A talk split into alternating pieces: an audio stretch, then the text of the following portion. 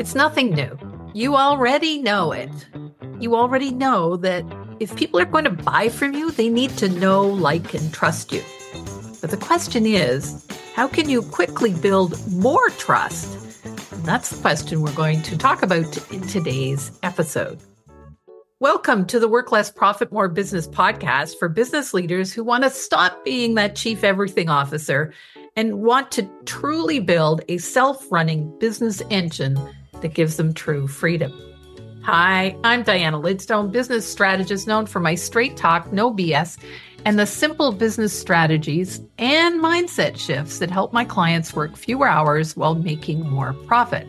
You see, I'm on a mission to help small business owners grow and scale without the hustle and without the burnout. So, if you're a lawyer, financial advisor, real estate investor, accountant, or other business owner who feels trapped in the day to day running of your business, then welcome aboard. Each week, I'll share insights on how to become the true leader of your business, that CEO. So, let's build, grow, and scale your business so you can have the freedom you always desired. Welcome, friend. This is the last episode in the four part series on branding. I started the series as a reaction to conversations I overheard at a business conference recently, where it became all too obvious that too many small business owners truly didn't understand the concept of a brand. So, if you haven't already listened to part one, episode 125, go back and listen to it as I outline the concepts. And, you know, I want to give you some sort of mindset shifts here that your brand is really people's perception of you. In part two, episode 126, I shared two important questions that your brand must answer for it to be effective. After all, we all want an ROI on everything we do in our business. Part three, episode 127, I shared two secrets for having a best selling brand and asked you some thought provoking questions about your brand. So, this is the last episode, and I want to talk about building a trusted brand. And as I said, yes, I know you know that people only purchase programs, products, or services from people they trust. But how do you build trust quickly is today's question. Well, I want to share two strategies with you that will help you build that trust. Here's number one it's about differentiating yourself and your brand. In a recent Facebook Live, I shared the story about Apple and how they recently sold over 200,000 units of their new, and I might say very expensive, Apple Vision Pro virtual reality headsets in just a matter of a few days of its release. So here's a strategy you can copy. Apple never, ever referred to these headsets as virtual reality. They never mentioned virtual reality in their presentations. It's nowhere on their website. They never mentioned it anywhere. And yet, these are clearly virtual reality headsets. Instead, Apple said, Welcome to the era of spatial computing. Spatial computing? What's that? Why would they use this language? Why would they not use virtual reality headsets? Why? Because no one else has spatial computing.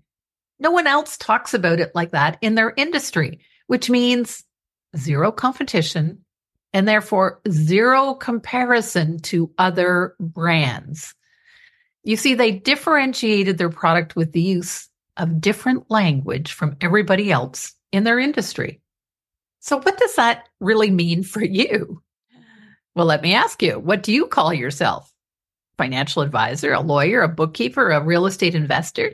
Eh, those are generic names and compares you to everyone else who calls themselves the same thing. So, my friend, how else could you refer to yourself?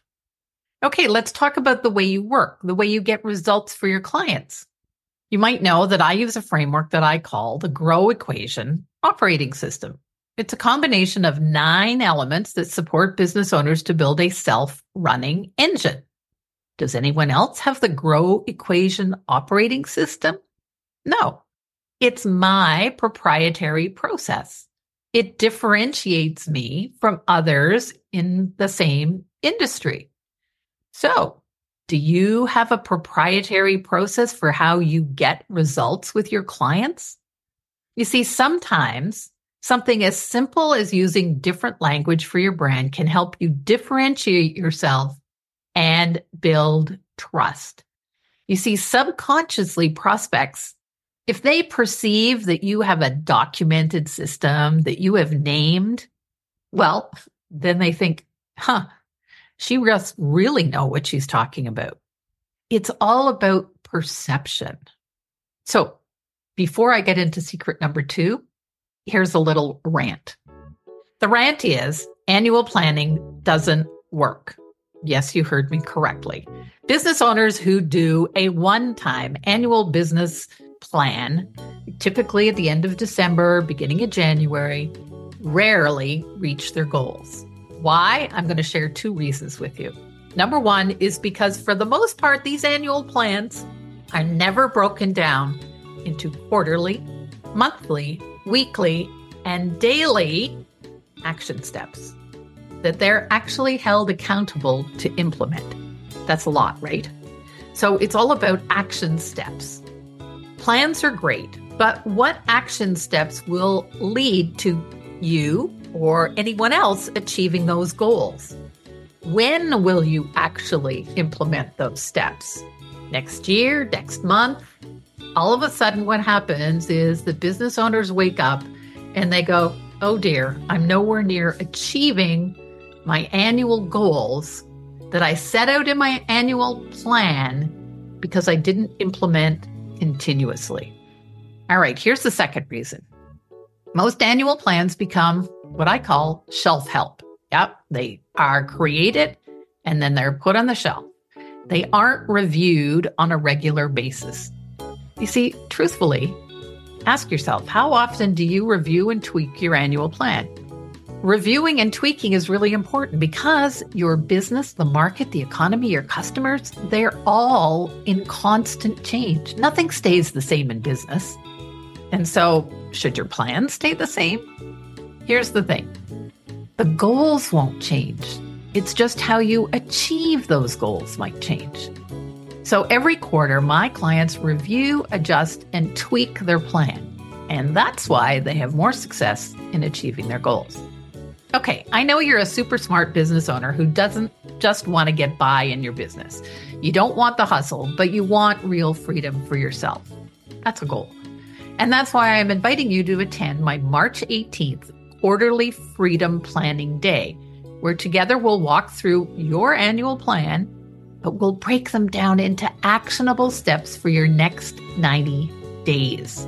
That's right.